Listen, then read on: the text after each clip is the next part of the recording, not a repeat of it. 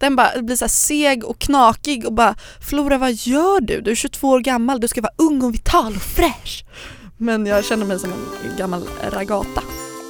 Redan där är jag så här. Nej jag vet inte den känslan av att ha en good hair day, good body day, good face day.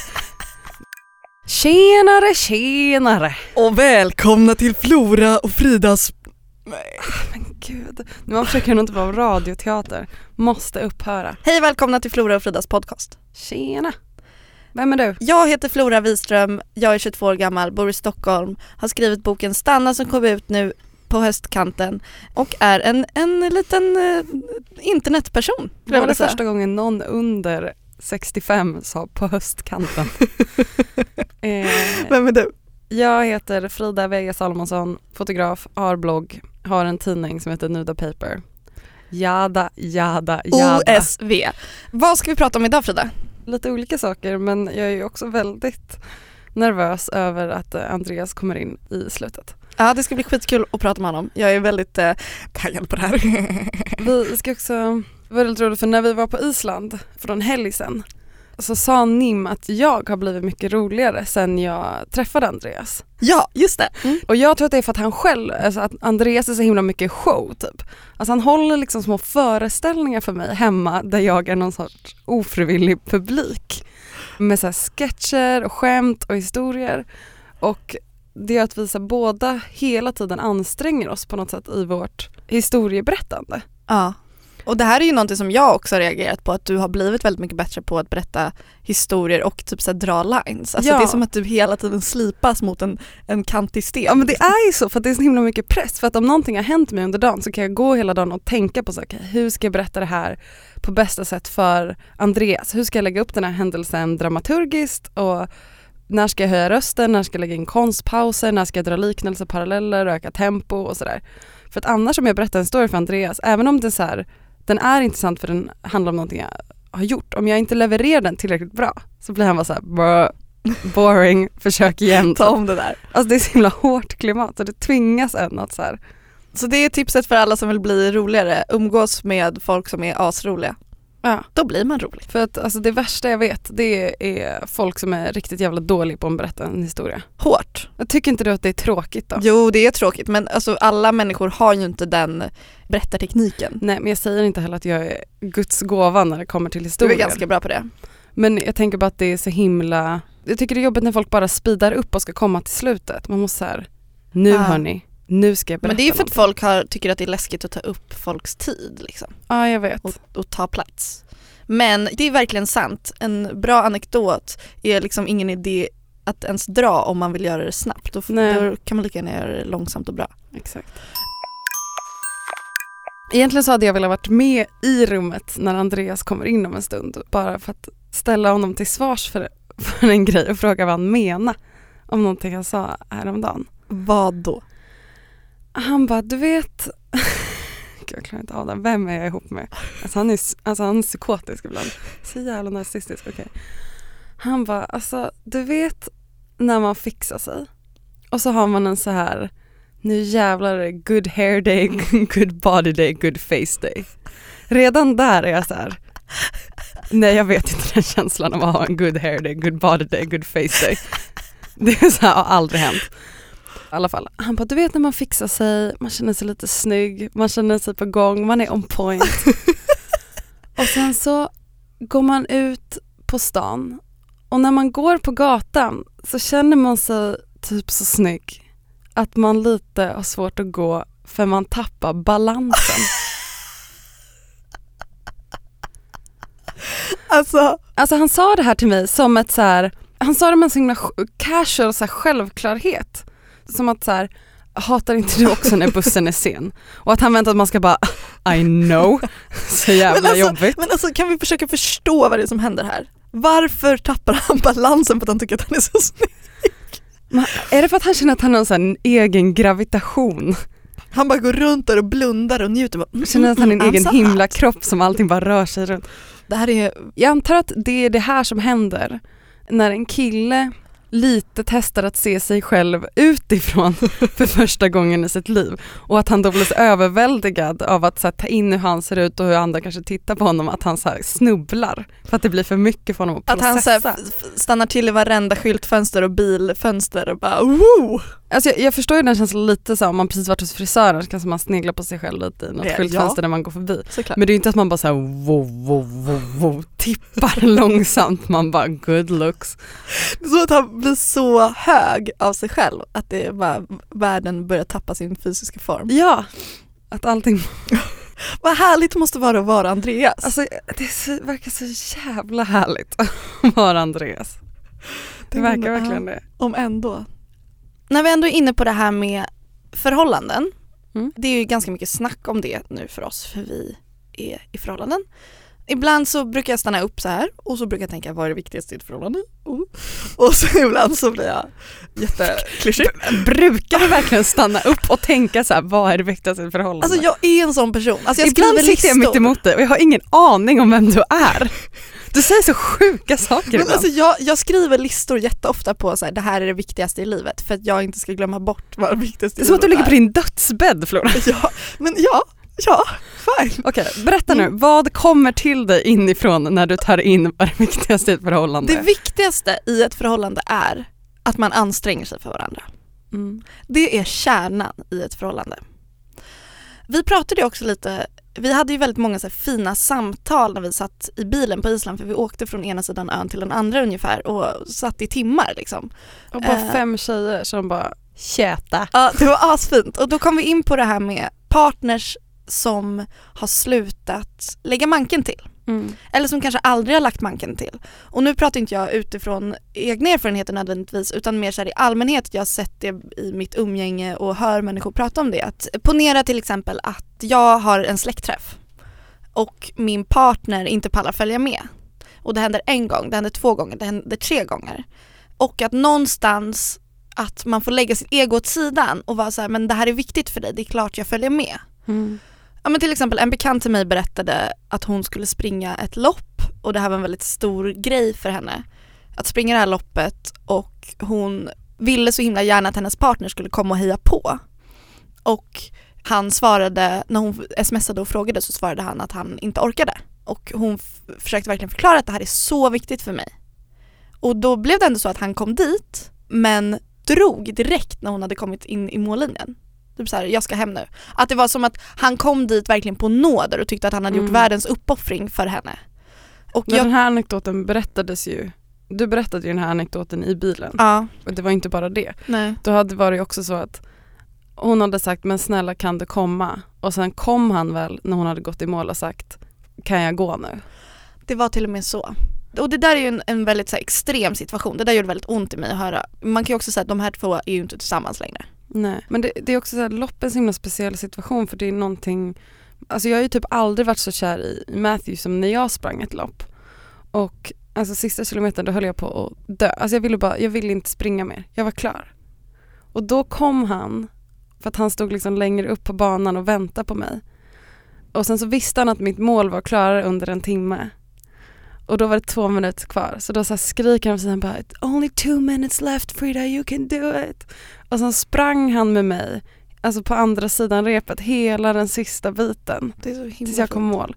Och han hade med sig tortilla så här, wraps till mig med så alla mina favoritgrejer i som han hade gjort hemma innan. Och det där blev också Alltså jag så har aldrig varit Alltså, så kär i Matthew nej, som alltså den jag gången. förstår det och det blev också så stor kontrast till den här andra anekdoten när det var så här, kan jag gå nu? Mm. Och att här är ett typexempel på att Matthew ansträngde sig. Och ansträngning handlar ju inte bara om att göra sådana konkreta saker utan det handlar om en inställning. Mm. Att så här, jag lägger mig själv åt sidan för att göra det här för dig som du tycker så mycket om. Och jag tror ofta när man har varit ihop ett tag att man slutar anstränga sig för varandra. Och jag tror verkligen att det är döden. Så därför, ehm, ja just nu så är det det som är på min lista över viktigast i ett förhållande. Ja, men jag tror att det är jätteviktigt att, att alltså i en relation, kanske alla relationer men kanske framförallt i kärleksrelationer så är det ju väldigt viktigt att man blir bekräftad av den andra personen. Att man får känna att okay, men den här personen tycker att jag är, är viktig. Liksom. Och att man nog ska ta upp det om man känner att det inte var så. Och att det är också en väldigt vanlig så här, kvinnofälla att vara den personen som är den som är mest bekräftande, att den, den Mm. som anstränger sig mest. För Mm. att man har sen man var liten blivit fostrad så att man som tjej ska ta hand om det här omsorgen alltid. Exakt, alltså emotionellt arbete på olika sätt. Mm. Och det pratade vi också med bilen, det tyckte jag var ganska så här spä- spännande. Vi var ju fem tjejer i den här bilen på Island som pratade om allt. Fan jag hade velat spela in alla våra samtal där, så jävla bra samtal. Mm. Och alla i, i den bilen var ju också i, i en relation så det var ju mycket sånt prat. Och då var det en sträcka där vi hade suttit i typ en och en halv timme och bara gått, alltså gjort käns alltså känslomässigt arbete i att prata om relationer, våra partners, vad de gör, hur de mår, hur vi försöker ta hand om våra relationer.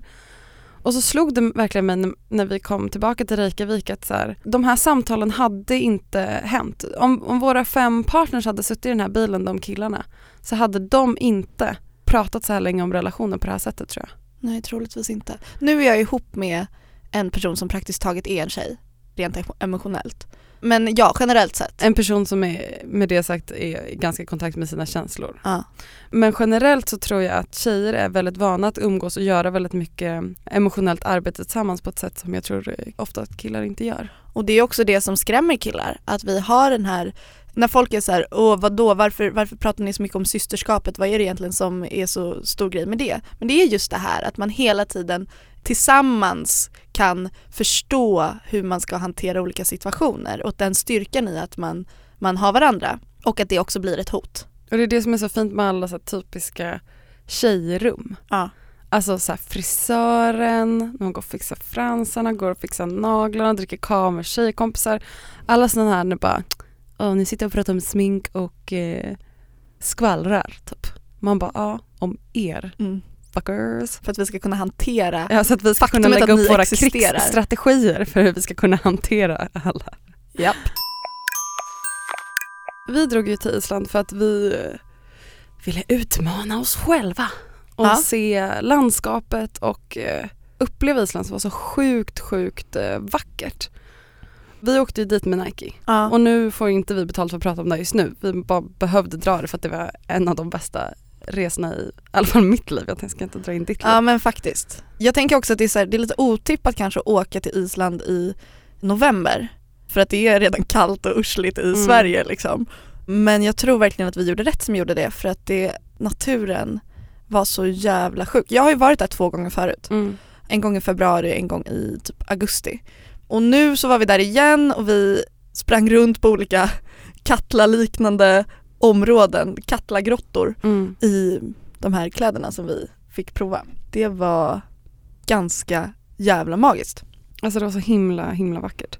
Vi bara vackert, det var jättefint. Ja, men det, vad ska man säga, det är ju det Island är. Ja. Det är helt jävla sinnessjukt vackert. det känns som att vi jättemånga gånger sa bara det känns som att vi har landat på en ny planet för det är också så tomt. Det är väldigt få människor som bor på Island vilket Mm. gör att det är så stora tomma områden och bara så här kargt och ibland så är det jättehöga berg och jättestora vågor och ibland så är det platt och så här man ser jättelångt. Det är bara riktigt coolt. Kan verkligen rekommendera folk att åka dit. Och det är en helt annan grej än att springa i Hagaparken. På somrarna brukar jag springa i Hagaparken som ligger väldigt nära mig. Men alltså det är ju bara gran, alltså det är så himla fult när man jämför. Vi fotade och filmade ganska mycket när vi var där. Det var en sekvens som filmades när jag skulle springa framför bilen med- medan Nim filmade. Och vi var ganska trötta då vid det här laget, vi var på väg in till stan igen, vi hade varit ute och fick liksom upptäckt Alltså Island hela dagen. Ja. i så här hagel, regn, blåst. Vi var helt enkelt ganska utpumpade och du var väl såhär, nej men jag tänker inte gå ut igen. Ja. Och jag Ja, var det så här, fan jag tar den här chansen. Så det var liksom väldigt höga kullar och ganska branta backar och en helt fantastisk vy. Så jag sprang där mitt på den här asfalterade vägen och filmades bakifrån medan bilen som liksom rullade bakom mig. Men alltså Och- jag bara satt i bilen matt och bara kolla vilken jävla nice rumpa. Well. Eh, men det som inte syntes på film det var ju hur jävla, alltså jag, jag sprang där med ett så jävla fånigt leende för jag bara det här är det sjukaste jag varit med om. Det är sjukaste platsen jag har sprungit på i hela mitt liv. För det var bara så här, ja men som att springa på Mars. Alltså det var magiskt. Så jag, alltså, den stunden var typ mitt golden moment och det var väldigt otippat. Nu har vi sagt att Island var magiskt med lite olika variationer i teamet. Trollkonst. Ehm, Ja, alltså det här med träning. Båda vi tränar ju nu. ja, jag tränar till och från. Ja, jag skulle inte ja. heller säga att jag har världens mest aktiva schema just nu. Nej. Man kommer i perioder där det känns enklare och sen kommer man i perioder där det känns lite jobbigare. Det handlar egentligen mest om att bara skaffa sig en rutin och en vana. Ja. Det är bara sedan något år tillbaka som jag har förstått vad det kan innebära att träna. Bear with me, jag förstår att du känner att det kommer något jobbigt här nu men det är inte så jag menar det här. Men jag vill bara verkligen säga att under de perioderna där jag ordentligt fått in träningen i vardagen så har det betytt mer än, än någonting annat för mitt välmående. För att när kroppen får ta i och musklerna får arbeta och man svettas och hela systemet är igång så spolas ju stress och ångest ut. Sen säger jag inte att det, Det kan göra det. Alltså det är inte den universella lösningen. Alltså, alltså om man lider av grov ångest. Ja, då är men inte säkert att okej, man- så här. Jag säger inte att det är det som botar allt ont Nej, men, men det- stress och ångest, jag säger inte att det spolas ut helt men alltså det spolas ju ut. Ja vi som- talar också om personliga erfarenheter. Nej, alltså kemiskt i kroppen Okej, okej. så fine. släpper ju sådana, alltså så här, stresshormoner och sånt släpper ju när man tränar. Och man får endorfiner och Exakt. adrenalin och sånt. Och med det sagt så botar inte löpning cancer. Nej. Men det är en bra grund om livet känns tråkigt. Ja. Och jag har också haft mycket psykisk ohälsa. Jag säger inte att så här, allt som behövs är en promenad. Men ibland kan en promenad, om man lyckas ta sig ut på den, för det, att bara lyckas ta sig ut på en promenad Det är en bedrift. Ja. segern nog. Ja, nej, men jag eh, upptäckte också träning för kanske två år sedan. Jag har alltid dansat väldigt mycket och tyckt, jag har gått på så här, jazz och showdans och tyckt att det har varit jättekul och har så här, varit jättedålig verkligen på bollsporter. Mycket för att jag har inte har uppmuntrats till att överhuvudtaget träna upp min bollkontroll för att jag är tjej och tjejer generellt sett uppmuntras inte till det lika mycket. Det är mer typ så här, gå och lek med sjalarna medan killarna spelar innebandy, typ på idrotten. Men för mig är det också så sen jag började frilansa, vilket jag har gjort i typ tre år, så sitter jag still typ sex timmar om dagen och jag sitter också på knä på stolen medan jag jobbar eller ligger i sängen. Så efter ett tag så börjar min kropp alltså hata mig. Den bara blir så seg och knakig och bara Flora vad gör du? Du är 22 år gammal, du ska vara ung och vital och fräsch. Men jag känner mig som en gammal ragata Verkligen. och då är det gött att springa lite grann. Men det jag tycker är fetast med att träna det är när man verkligen alltså, känner in varenda muskel. Alltså att man får kontakt med musklerna och känner så okej men nu jobbar mina lår. Nu drar det fett mycket i överarmarna. Att man blir medveten om hela kroppen på ett annat sätt. Och då är det i alla fall för mig lite enklare att vara lite snällare mot sin kropp. Mm. För att då blir det så himla tydligt när man fysiskt känner i kroppen att kroppen är ett verktyg mer än bara ett estetiskt skal. Mm. För om man aldrig tar i med kroppen ordentligt då är kroppen bara någonting man så här släpar runt på som något bihang på något sätt. Gud ja. Utan att man får samma liksom, kontakt med sig, okej men vad, vad har kroppen för syfte? Och framförallt även kopplat till mat. Och det tyckte jag var så himla nice nu när vi var på Island, att man verkligen tog ut sig, så här, sprang upp för ett berg och bara joggade i ösregn och bara verkligen tog ut sig och kände sig så himla unstoppable. Mm. Och sen blev så jävla hungrig. Mm. För då känner man alltså verkligen i hela kroppen hur energinivåerna är nere. Mm. Man bara måste trycka en jävla burgare med pommes. Mm. Och då känner man liksom direkt hur energikurvan går upp. Verkligen. Annars kan jag ofta handla, hamna i att mat blir så himla abstrakt.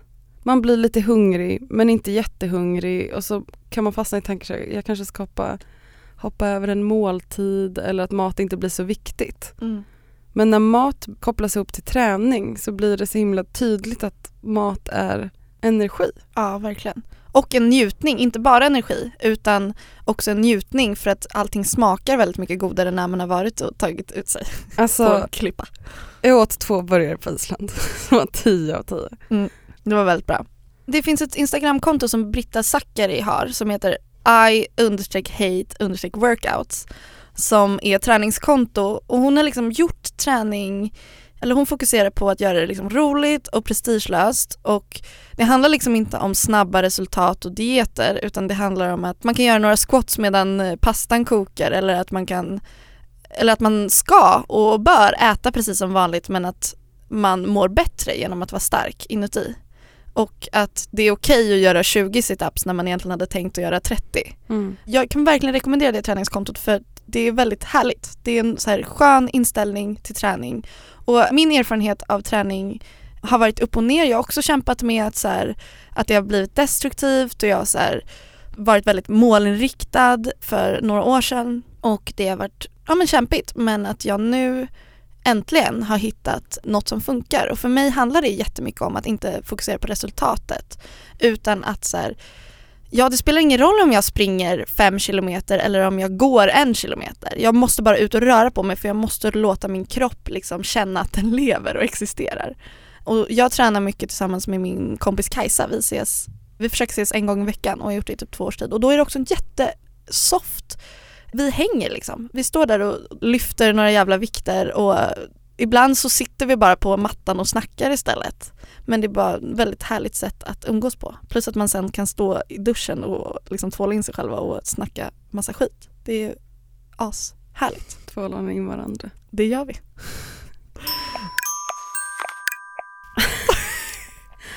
Den här gången är det Frida som är lite fnissig i studion. Varför är du det? Jag är lite fnissig för att Andreas sitter här bredvid i en fåtölj. Hej. Hej. Och Frida, du vet reglerna. Ja, jag ska nu gå ut. Stick och brinn. Okej. Spänn fast säkerhetsbältet Andreas, för nu kör vi. Hej Andreas! Hej Flora. Hur är läget? Det är bra Ja, faktiskt. fint. Fint att ha dig här. Tack så mycket, väldigt kul att få vara här måste jag säga. Mm. Jag tänkte slänga ut frågan direkt. Vad sysslar du med i life? Jag jobbar med att eh, göra film Mm.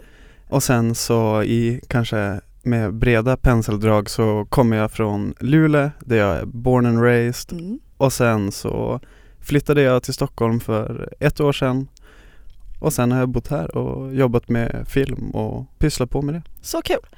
Var det inte så att du väldigt nyligen hade flyttat till Stockholm när du och Frida träffades? Ja, jag hade inte, jag hade kanske bott i Stockholm i typ eh, åtta månader. Ja. Ja. Vill du berätta lite hur du och Frida träffades helt enkelt?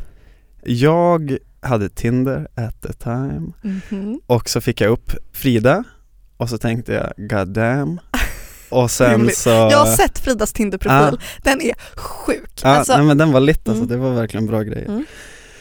Och sen blev jag lurad. Nej. Eh, jag var inte så aktiv Tinder-användare ska sägas, utan det var mer att jag swipade ibland, men jag, eller jag kanske inte var så mycket call to action, utan jag var mer där och du bara, jag swipa. hade inte legat med så många innan. Nej men, nej men gud, det, det var verkligen inte så jag menar, jag menar bara på att jag var inte ett, eh, liksom de, den stunden så aktiv. Mm. Mm. Men så var jag ändå så intresserad av Frida, hon verkade skön, snygg, annorlunda. Så då, eh, då gick jag in och lyssnade på er podd. För Tinder visar Ah. ibland att man har gemensamma vänner. Just det. Så då hittade jag vad, vad Frida hette i efternamn och så hittade jag er podd och i det avsnittet så kommer jag inte ihåg vem det var som var med men det var en kille som var med och så snackade ni om lite typ om hur man dejtar och hur man hittar flings och i det avsnittet så snackade han så om att Ja men gud jag tycker det är så himla nice när man säger typ kanske har, har typ likat någon på Facebook och sen så går man ut och träffar den personen Ja. och jag bara satt och tänkte så här, men gud, så Stockholm är så himla litet för han för att för mig händer det inte att jag, jag går in och likar någon på Facebook och sen så träffar jag den på Hornshuset. Nej.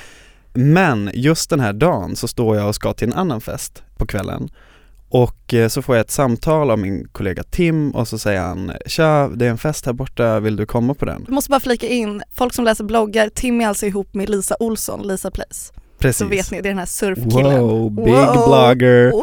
Men han har, han har en haircut nu så han är inte lika mycket surfer dude, Ja, jag fattar. men still very hot. Mm. Och jag åker till den här festen som är ute i Frihamnen Jag Eh, var där faktiskt. Du var där Mm. och då så var Frida där.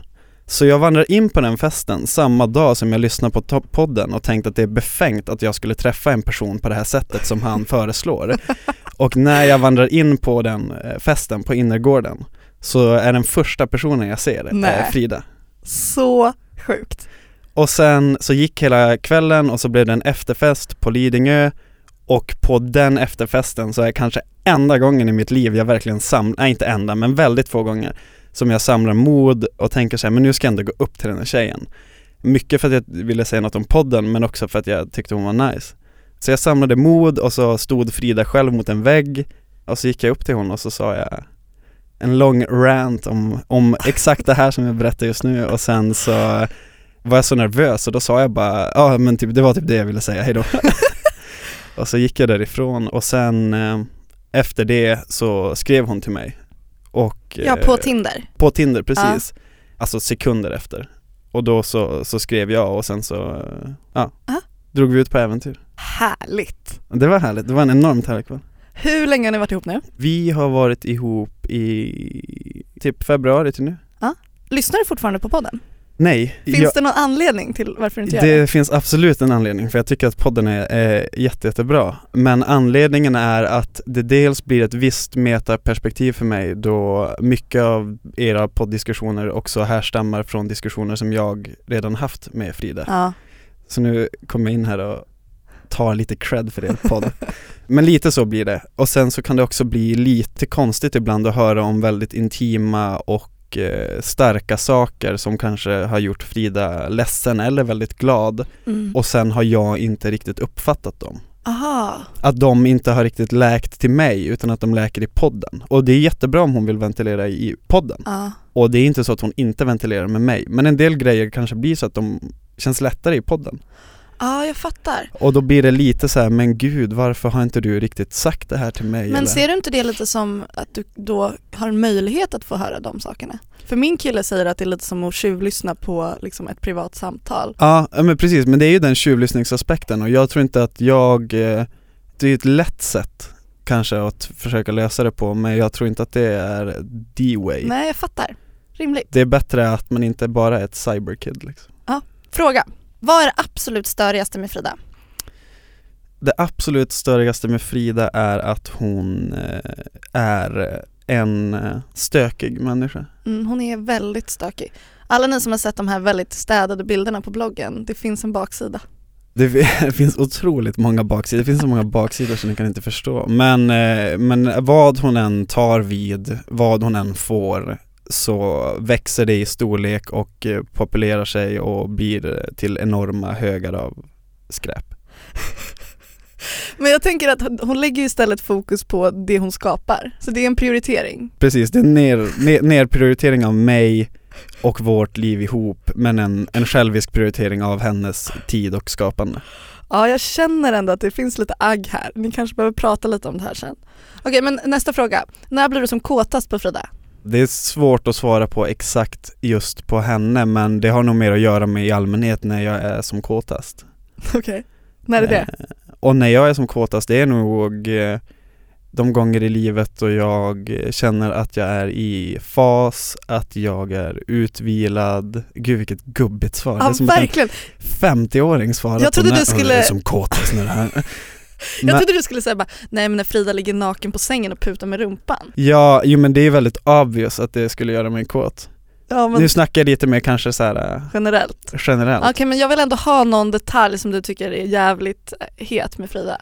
Jag tycker att Frida har väldigt bra bröst. Det har de verkligen. Eh, De är sjuka. de är verkligen sjuka, så eh, i så fall så får jag säga att eh, alltid om hon går eh, topless, Gör de det mycket? relativt. Ja, härligt. Det är ju väldigt vedertaget att du och Frida är lika. Ni har dels väldigt lik klädstil och den har också blivit likare sen ni blev ihop.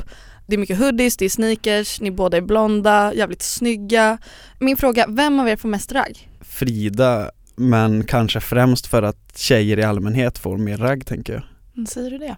Ja, så kanske det är. Jag tror i alla fall, min uppfattning av det är i alla fall att det raggas lite mer frekvent på tjejer Mm. än, än på killar. Men det är bara det fördomsfulla jaget. Mm, nej men det finns nog något, det ligger något i det att killar tar vad de vill ha lite mer. Och sen så blir jag verkligen inte så extremt raggad på heller så att jag tror också att jag har ett default face som är lite ledset och argt. Så jag tror inte att det Nej Andreas, är du så ser lätt inte att arg ut. Jo men jag, jag, jag kan ändå säga, jag, det är väldigt många som har sagt det alltså. Och sen så öppnar du munnen så får man höra din norrländska Ja. och då är allt Det, det löser ju sig så småningom, men jag tror att vid första anblick så uppfattas jag nog, och det vet jag att Frida tyckte också när vi träffades, att hon tänkte att herregud vad är det för dryg jävel. Är det sant? Ja, men det kanske är du och jag som är på ett annat plan tror jag. Ja, kanske. Fråga. När blir du svartsjuk och hur hanterar du det? Jag eh, tänker nästan vara så tråkig och svara att jag inte blir svartsjuk. helt rimligt. Jag blir inte, i alla fall inte svartsjuk på den personen jag är tillsammans med.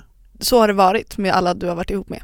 Ja, Mm. jag är väldigt så här, jag känner inte, inte någon typ av svartsjuka eller eh, dålig liksom, tillförlit mot, mot den personen jag är med och hade jag gjort det så hade jag inte varit med den personen. Det är så alltså. Ja, Men har du varit med om att din partner har varit svartsjuk? ja det har jag varit. Hur hanterar du det? Gud jag vet inte, man får väl prata igenom det och så men, men eh, jag tycker inte om generellt sett att diskutera saker som jag kan, ibland kan tycka är lite löjliga och jag kan tycka att eh, svartsjuka bland partners är lite löjligt. Fast det är en väldigt stark känsla. Ja men den bottnar i något annat. Typ vad? Kanske att någon har varit otrogen tidigare, kanske att någon har ett förhållande långt innan det här där någon var otrogen och så. Ja. Och jag har aldrig varit eh, speciellt involverad i, i otrohet och, och den, hela den grejen. Ja, jag, jag tror inte att jag håller med om att det är en, att det är en löjlig känsla. Alltså det är absolut, eh, om, om folk vill vara svartsjuka och det kan Ja. säkert härstamma Alltså jag tror från inte man, ingen vill vara svartsjuk. Nej, ja, ja, ja säg, säg inte det. Det, det Ah. tror jag verkligen inte. Jag tror att det finns extremt många som ändå thrivar på sin svartsjuka. Okej, mm, vi går vidare. Jag eh, undrar eh, när du grät senast och varför du grät. Senast jag grät var för några veckor sedan när vi eller gud, det beror verkligen på också hur man mäter för jag, jag gråter rätt mycket. Okej. Men jag gråter ju, eh, jag har inga, inga som helst problem med att gråta men sen så gråter jag eh, kanske inte alltid då på grund av ledsamheter. Nej. Men sist jag grät och det ändå var starkt, det var när vi rappade en inspelning på Island. Då var vi där och filmade i, i fem dagar och slet som djur. Och då när vi liksom tog en rap-hugg och allt var klart och vi satte oss i Jag tror du bi- måste bilen. förklara för lyssnarna vad en rap-hug är. Eh, det är då när hela, hela crewet liksom samlas och så säger man så här, fan vad bra jobbat allihopa och Nu nu, är nu, klara." nu, är, det, nu är det verkligen över Mm. liksom. Och då när vi satte oss i bilen sen och stängde dörren så bara kände jag att nu, nu, eh, det var så himla mycket, himla, jag känner väldigt mycket press alltid så det var väldigt mycket press och anspänningar som, som liksom släppte. Gud, Eh, och så kände jag väldigt eh, starka känslor mot min vän och kollega Tim så då var det emotional moment. Så fint. Jag har förstått att du knappt äger saker. Vi har varit inne på det här att Frida är väldigt stökig och har väldigt mycket saker och du har typ två hyllplan i lägenheten eller något sånt där. Hur kommer det sig att du inte äger saker? Det är inte helt rätt. Det är snarare så här att jag äger en del saker som är, jag äger rätt mycket kameraprylar Ja. till exempel. Och eh, ja, en del kläder men det, det är inte så mycket, speciellt inte jämfört med Miss Vega.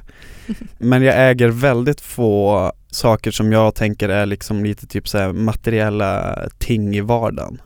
Och det är främst för att jag inte vill äga saker. Jag vill inte ha jag mår, jag mår dåligt om någon ger mig en, en present och så är det typ en plastöskalle från Teknikmagasinet. Alltså, men jag, alltså, jag, jag må dåligt av det. Ja, ja men alltså, men jag, förstår, jag vet Ja. inte exakt vilket exempel jag ska säga Nej, men men, något- men, ja, men, men ni men- förstår, någon typ av generisk plastpryl som bara ligger i hemmet liksom det, det skapar verkligen stor, stor eh, ångest i mig Ja. och, eh, och, Men och är det här någonting som du så här, skulle du säga att du så här, har ett minimalistiskt leverne? Jag skulle säga att jag har inte ett aktivt minimalistiskt levande men det börjar bli så starkt i mig att jag eh, tror att det kommer få liksom det kommer slå ringar på vattnet Ja.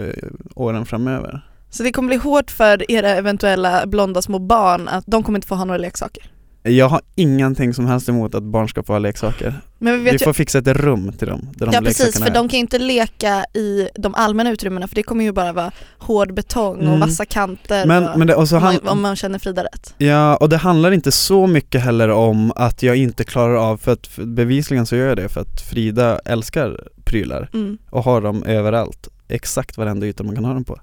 Och det handlar inte så mycket om, om att det är prylar överallt. Det handlar snarare om att jag inte vill äga de prylarna. Vi har kommit fram till den sista frågan och den är ganska stor för den är, lyder så här. Har du något göttigt motto som du ändå går efter i livet? Jag är nog lite utav en mottoperson måste jag ändå säga. Älskar mottopersoner. Gud vad det känns viktigt att separera skillnaden mellan personer som har wall quotes och en mottoperson. Men det finns ändå en skillnad, visst förstår vi alla den? Vi förstår det. Ja. För jag har inte ett enda wall quote. Kommer aldrig att ha heller. Men jag har, eh, det motto jag känner att jag lever mest i just nu och som jag kanske känner stämmer bäst på den period jag är i i mitt liv är eh, Gud ger och Gud tar.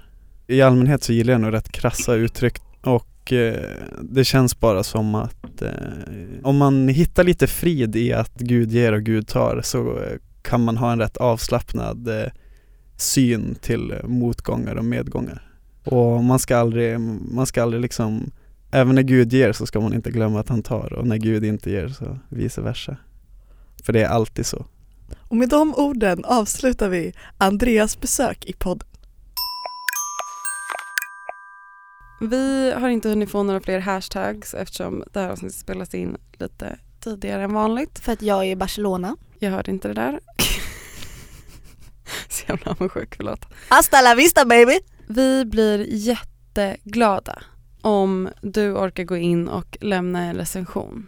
På iTunes. Ja, då går man in på podcasterappen till exempel och så klickar man på sök och skriver man Flora Frida, hittar podden och sen klickar på recensioner, lämna recension. Och om du ändå är inne och gör sådana fina saker så får du jättegärna rösta på oss i Svenska podcastpriset. Vi länkar den eh, länken. På våra bloggar när det här avsnittet kommer ut. Och hashtagga jättegärna Florafrida. Tack Lovisa Olsson som producerar den här podden. Puss och kram!